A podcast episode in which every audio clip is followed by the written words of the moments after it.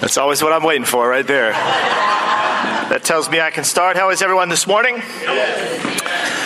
Yeah, I'm pretty pretty good as well. I'd like to welcome our visitors from the sister church in Sydney. We have Jono and Lynn Tovaka. If you guys could stand up and we'll say a big hello to you guys. Good to have you guys here. Welcome. Just scouting out the land, I assume, in, in, in, in hopes of a longer term vision for coming to New Zealand. We appreciate that. We appreciate and it is a countdown to the silly season, as the Nesbits have mentioned, and also for us, the Hope Volunteer Corps. So about 15 days until it gets real, or if you're Duncan and Mary, it's already been real. And we appreciate all their work, and it's coming up soon. It's going to be awesome. We'll have 40 people descending to New Zealand in the next 15 days for about 12 days helping out. That's going to be fantastic. And then, of course, last week was our campus and professional service. The CAP ministry, fantastic job. They knocked it out of the park. Great job on all fronts. I thought Cress and Gillen both did a phenomenal job of preaching the word. Uh, Cress did a great job, and Gillen, where's Gillen? Oh, it's too soon? Too soon. Too soon.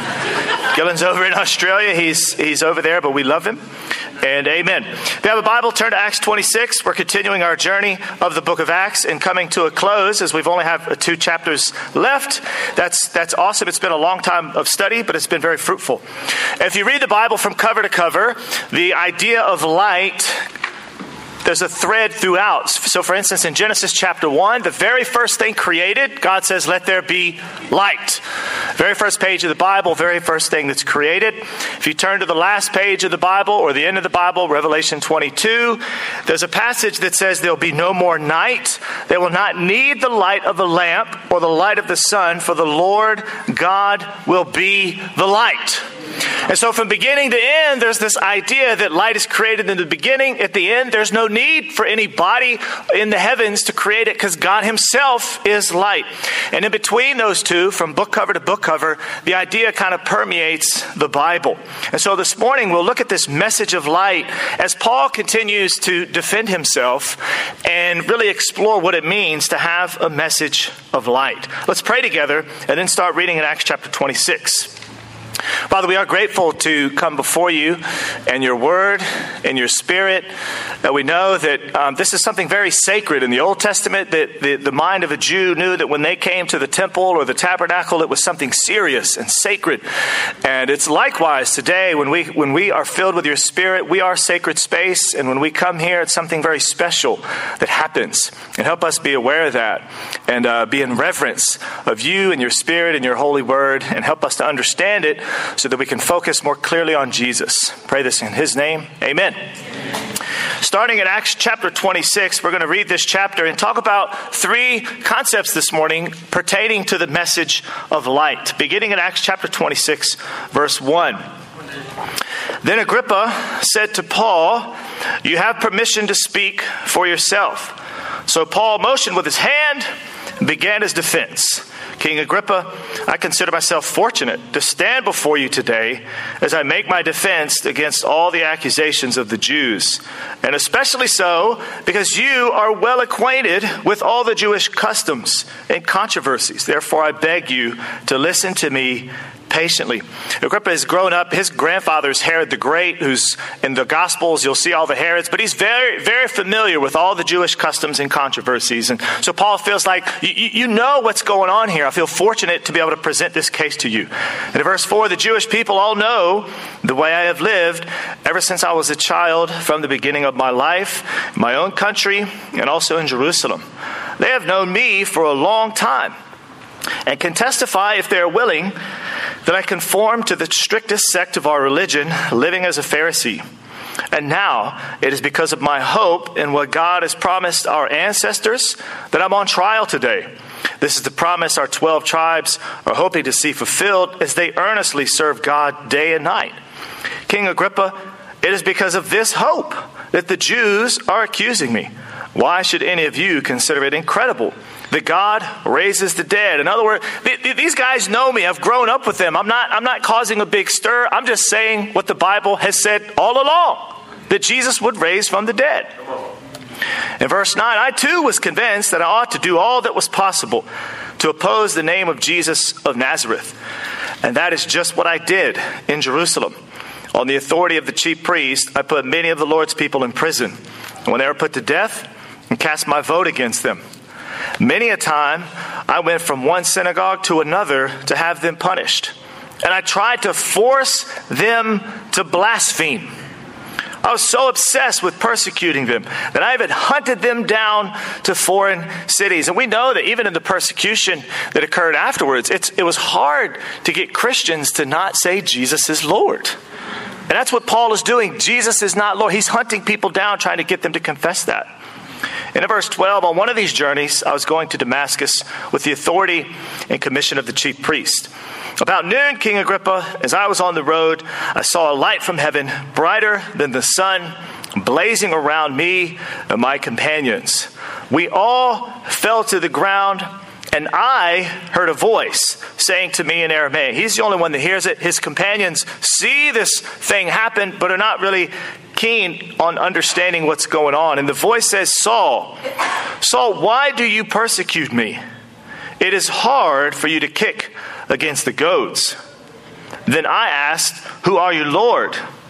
I am Jesus, whom you are persecuting.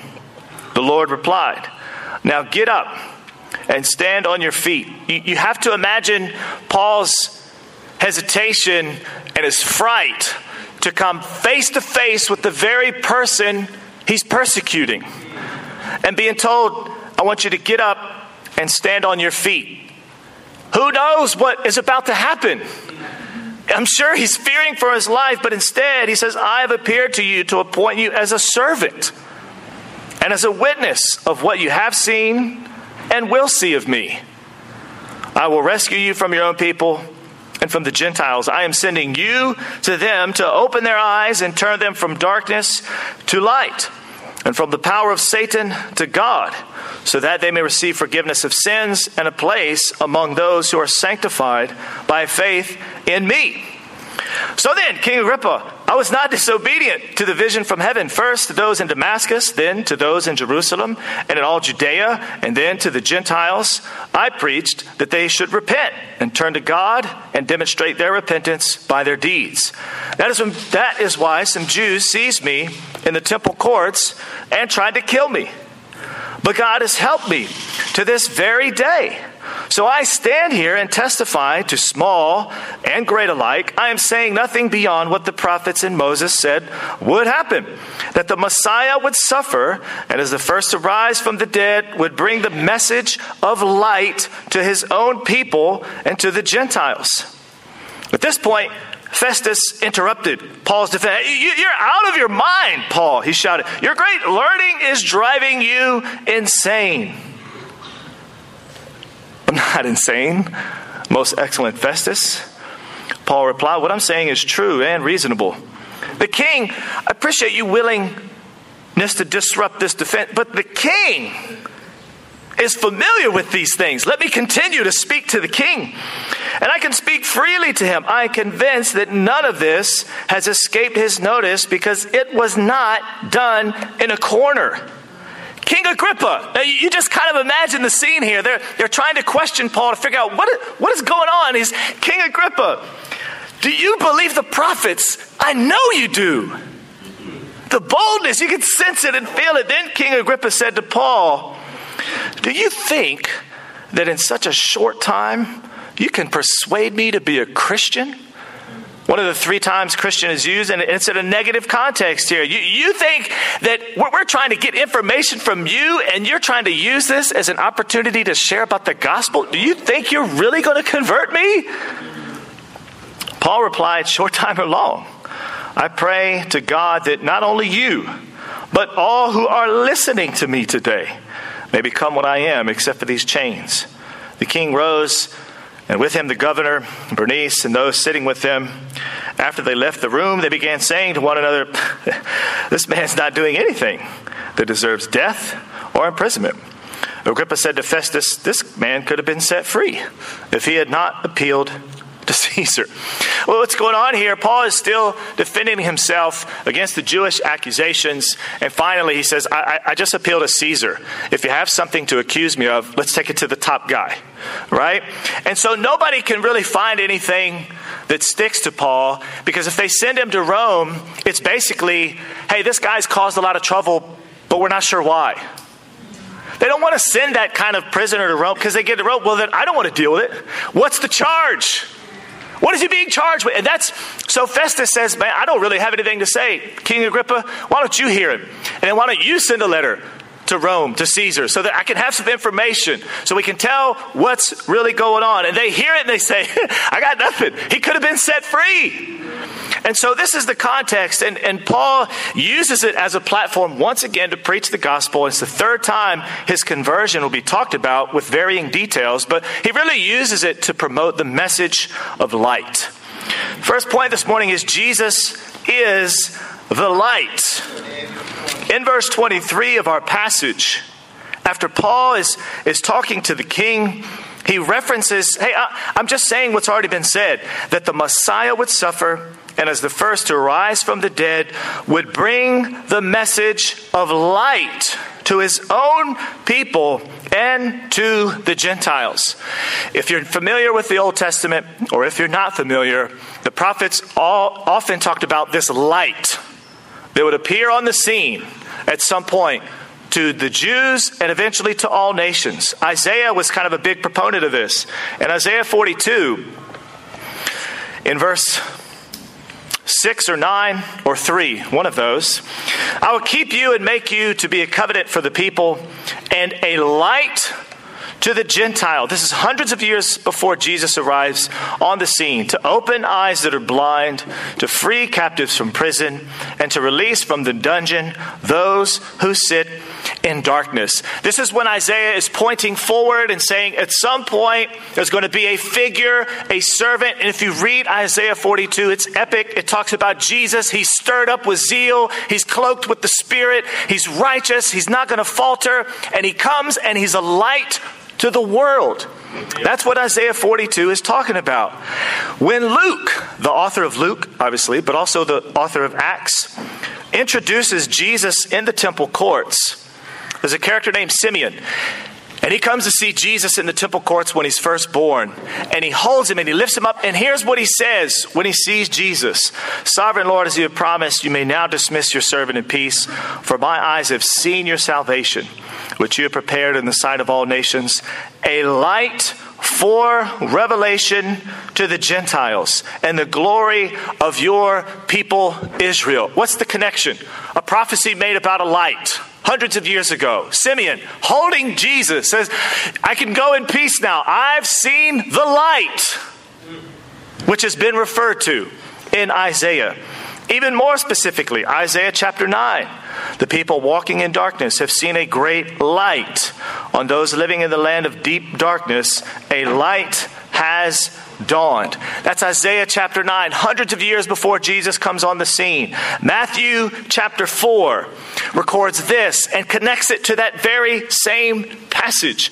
Jesus left Nazareth and went to live in Capernaum to fulfill what was said to the prophet Isaiah land of Zebulun and land of Naphtali, the way of the sea beyond the Jordan, Galilee of the Gentiles. The people living in darkness have seen a great light. On those living in the land of the shadow of death, a light has dawned. Paul, in front of Agrippa, I'm just trying to bring this message of light. That's all I'm doing. There's nothing phony or fishy about it. I'm just bringing this message of light. And his, his key point is that if you want to see light, if you want to see truth, it's all through Jesus.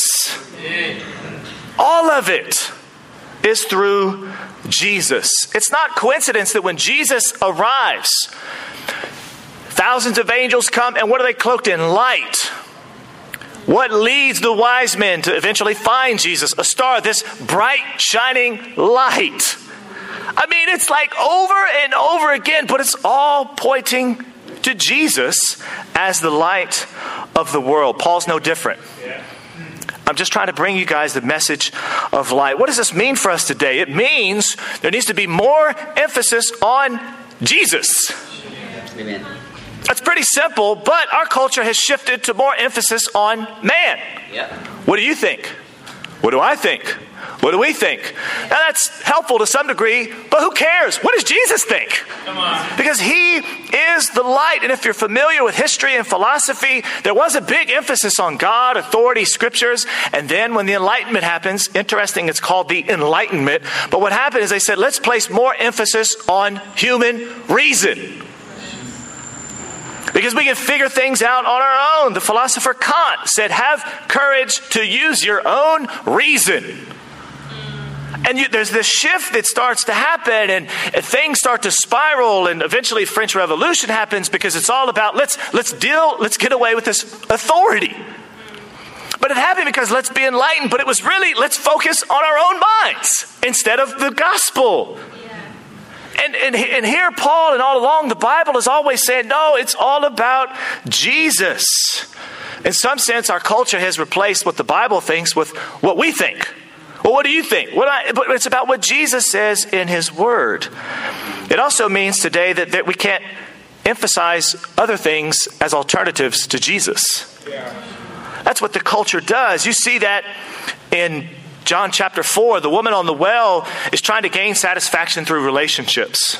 Yeah. She thinks that will satisfy. Jesus comes, has a conversation. She says, Man, this guy told me everything I ever did. She goes back and tells her whole town. But now she realized relationships were what I thought would give me satisfaction, but here's what really gives me satisfaction the light of the world. And, and our culture is very savvy and say, well, what about this and what about that? That, that will, if you pursue uh, relevance, it's about being relevant. Let me stay relevant on social media. Let me post whatever. I can barely post one Instagram a week. But people post hundreds a day to stay relevant. But the message of light is the relevance is found in Jesus, not social media or anything else for that matter. Your importance, your dreams, your relationships, everything that's an alternative to trying to find satisfaction outside of Jesus will end in heartache. It'll always end in heartache. That's why Paul's saying Jesus is the light. Focus on Jesus. For anybody, Christian or non Christian, that wants to see truth, it's only found in Jesus. And we need to emphasize Jesus more, us less. He is the message of light. Secondly, turning from darkness to light. Look at verse 17 and 18, because this, this is Jesus' words. We don't know if this was directly to Paul from Jesus or from Jesus to Ananias to Paul. Could be both, because Ananias comes and commissions Paul as well in Acts chapter 22. But in, in this verse 17 and 18, I will rescue you from your own people and from the Gentiles I am sending you to them. And here's a crystal clear mission from Jesus to Paul. Verse 18 to open their eyes and turn them from darkness to light and from the power of Satan to God, so that they may receive forgiveness of sins and a place among those who are sanctified by faith in me. Jesus says, Here's your mission open people's eyes, turn from darkness to light, power of Satan to God.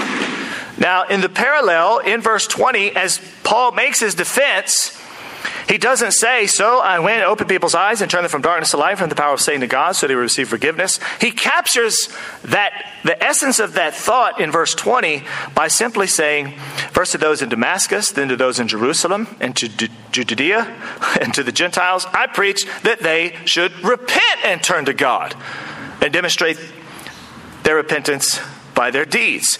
And so these two thoughts are parallel. Jesus says, I want you to go open people's eyes and turn them from darkness to light and Satan to God. And, and Paul says, that, that, that's what Jesus told me. So, King Agrippa, that's what I did. I went and preached they should repent, turn from darkness to light, from the power of Satan to God. That's repentance. All right? And if, if you're not familiar with it, here it is once more metanoia, the Greek word for repentance. A combination of meta and noia. Meta means after. Metaphysics, after physics. Metamorphosis, after change. Peter's butterfly, right? You're a butterfly now. Whatever he said, but after, that's what it is. Noia means mind. Nous, paranoia, abnormal mindset. All right, so metanoia is after mind, after mind change, after mindset. Your mind changes after you see something. Once your eyes are open, and when your mind changes, and when your mind gets blown, your behavior starts to change as well. But that's what Paul is saying. It's like I went and I tried to turn people, I tried to teach them to repent, to open their eyes. And that meant opening their eyes to the fact that they were under Satan's stronghold. That's what he's saying. To turn from the power of Satan to God. And this is very evident in Paul's life. In verse 19 of chapter 26, he says this, and he said it several times. I was convinced. This is not a man who's persuaded by other people easily or weak willed. He says, I was convinced I ought to do all that was possible to oppose the name of Jesus of Nazareth. That was my mind. That was the way I thought. And the action was I went from town to town and I chased and I hunted people down and I screamed and I tried to persecute. My mind and my actions were connected. That's what I was convinced of. And, and then Paul literally gets blinded by the light and sees Jesus. And after, in verse 20, he says to King Agrippa, Hey, that's the way I used to think, that's the way I used to act. But after my mind, after repentance, metanoia, after I saw Jesus, I was not disobedient to the vision. I went where he told me to go, and I did what he told me to do. Later on, as Paul writes to Timothy, he's even more clear in chapter 1, verse 13. Even though I was once a blasphemer and a persecutor and a violent man, I was shown mercy because I acted in ignorance and unbelief. What's he saying? Look, I looked at my previous thought life and it was ignorant. I didn't know I didn't know the truth. And I acted in ignorance and unbelief. And I had to admit I was wrong in order to repent and really follow Jesus. My actions were rooted in ignorance, and my lifestyle followed. That's important, right? Have you ever read books about changing? Here's a, here's one you can read that's quite comical. Mistakes were made, but not by me. And it feels, feels something funny about the human condition, right? It's, it's hard to admit you're wrong, right. even when it's crystal clear. Yeah. We're racing in the field the other day with our kids and letting them all race, all three of them, and then seeing who's the fastest. And we could clearly see who's the fastest. But one of them refused to admit. She continued, even though we both saw it. It's like, no, this one won. No, I think I won. Oh, we, we both saw it. it's hard. It's embedded. It's hard to admit we're wrong. I mean, we cling to old ways of doing things, right? Even when they don't make sense, even when there's better, healthier, smarter options. Look, just in case you still do this, hiding money under the mattress is not good. All right? People did this. They surveyed. People hid money under the mattress, gains no interest. It's vulnerable to being robbed, but they still did it. They just, no, I, this is the way I'm going to do it. Put it in the bank, in the savings account for at least and gain a little bit, a tiny bit of interest. Right? But there's this, there's this refusal to admit we're wrong. Now, it's comical initially, right? But in the long run, it's destructive. Yeah, that's right. In essence, that's what repentance is. It's, it's saying the way I think currently, and the result of that is wrong. It's ignorant, and I, I, I got to have my eyes open. Now, that doesn't mean every single thought that comes through your mind, you have to double question is, is this wrong or is this right? I just mean at its core, at its essence, are you open to the potential of being wrong about the way you think so that you can repent? That's what Paul is saying. I went and I tried to do that. If you want to become a Christian, there has to be a point where you say, the way I think and the result of that is wrong. If you think there's a, if you think, uh, if you hold on to it, it won't work. Repentance means open your eyes and, and see that the way you're living is not working. Admitting that what you're really looking for is found in Jesus, not what other alternative you're pursuing. And if you're not a Christian this morning, I'd, I'd, encourage you to examine your life and say, is it really working what I'm doing? Is it really working? Is it really bringing genuine satisfaction? Because the woman at the well experienced the same thing and she didn't get it. until she met Jesus. Because if you follow the flow of the passage, your eyes get opened, you turn from darkness in order to be forgiven. Not you get forgiven and then your mind gets opened. That's important. You have to have your mind opened by the gospel message. And, and, and, as we age spiritually, spiritually, we accumulate a lot of knowledge. Our character grows. We gain a lot of experience.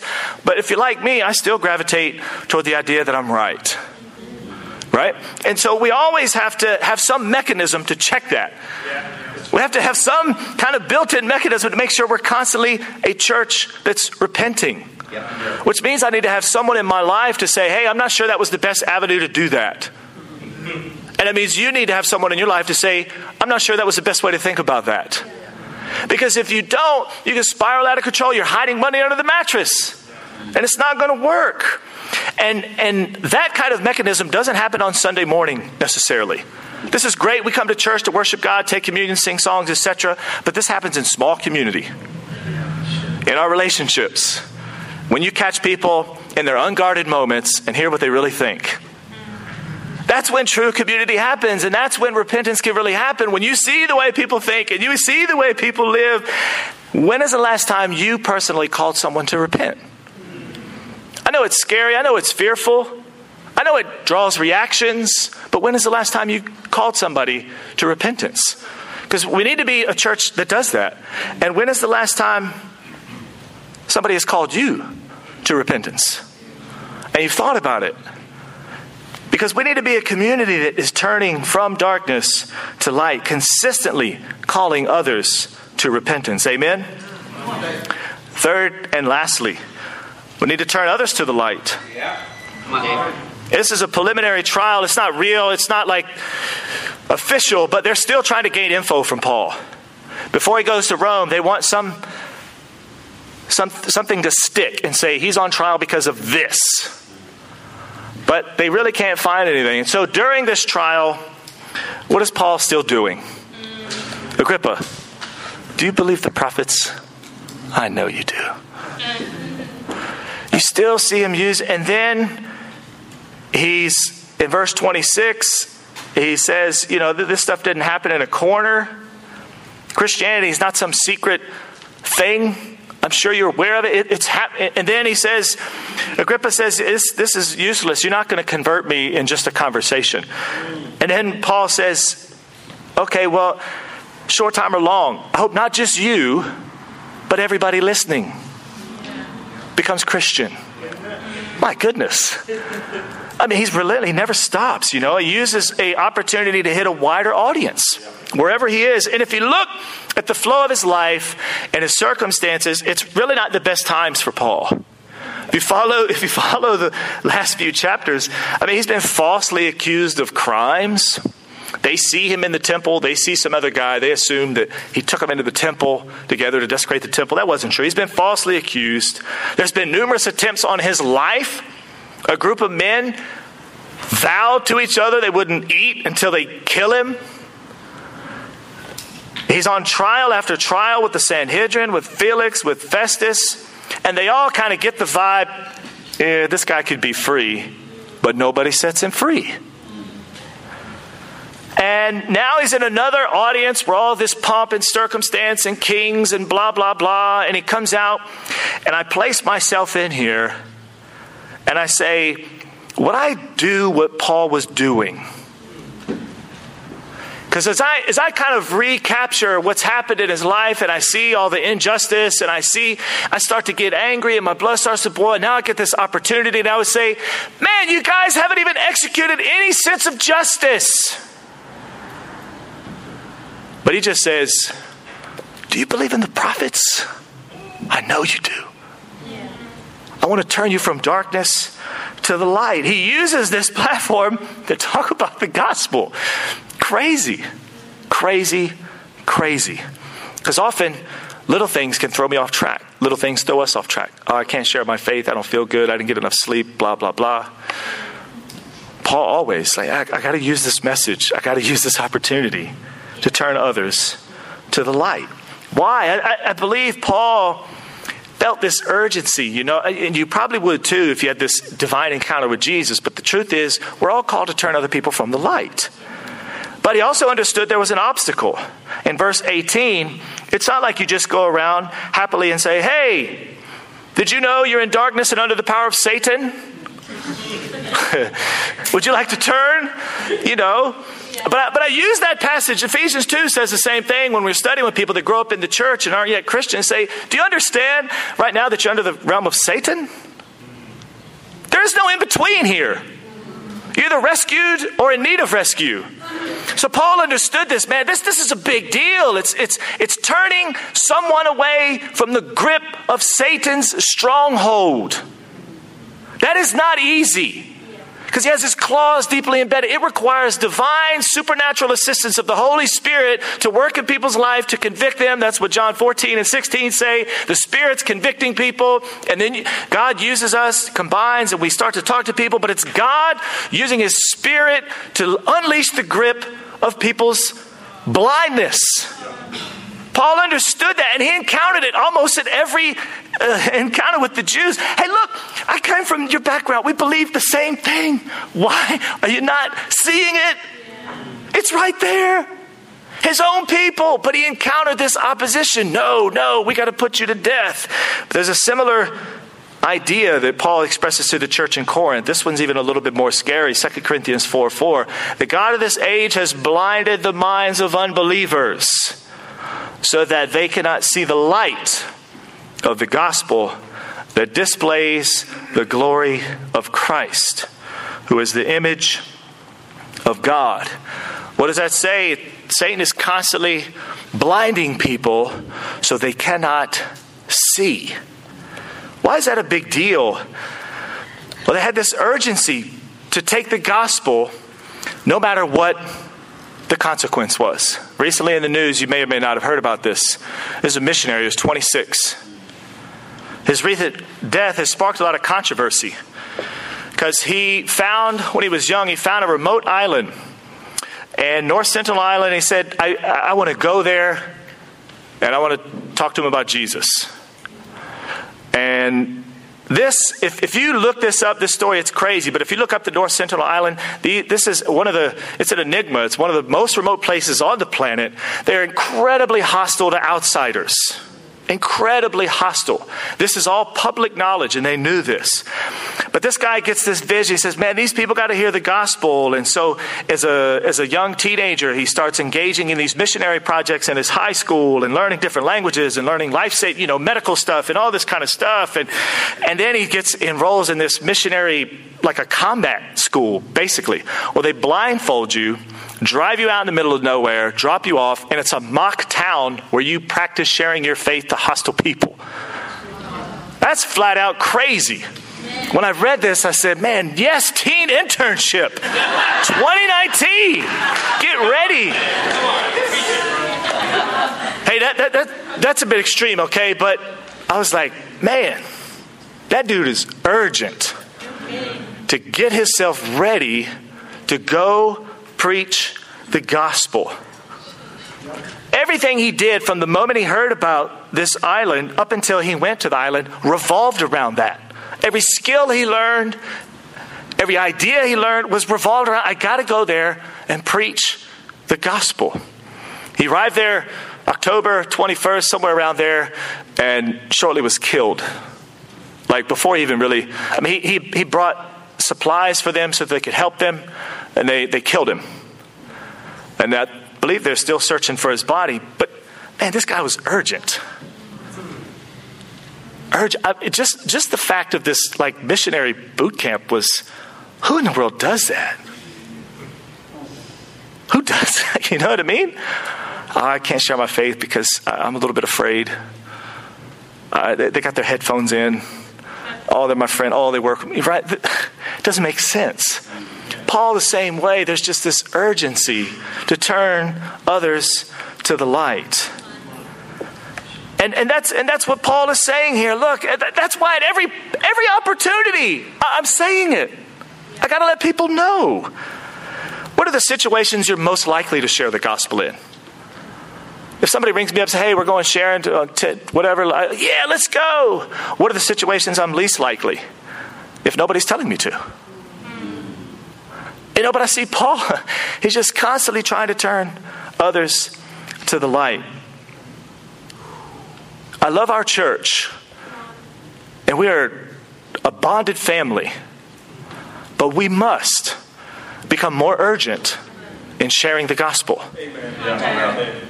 We must become more urgent in sharing the gospel. The reality of the Bible is people are blinded by Satan. What does that mean? Satan is the real enemy. Okay? I've had, you know, often they, oh, that was, this person was doing this, and, and then somebody said that to them, and, and then they, they, they, they left church. I've heard this many times throughout my 20 some years as a Christian. And yes, we need to grow in our character. Yes, we need to grow in our presentation of the gospel. But the real enemy is Satan. He's the one blinding the minds. I never hear this combination in conversation.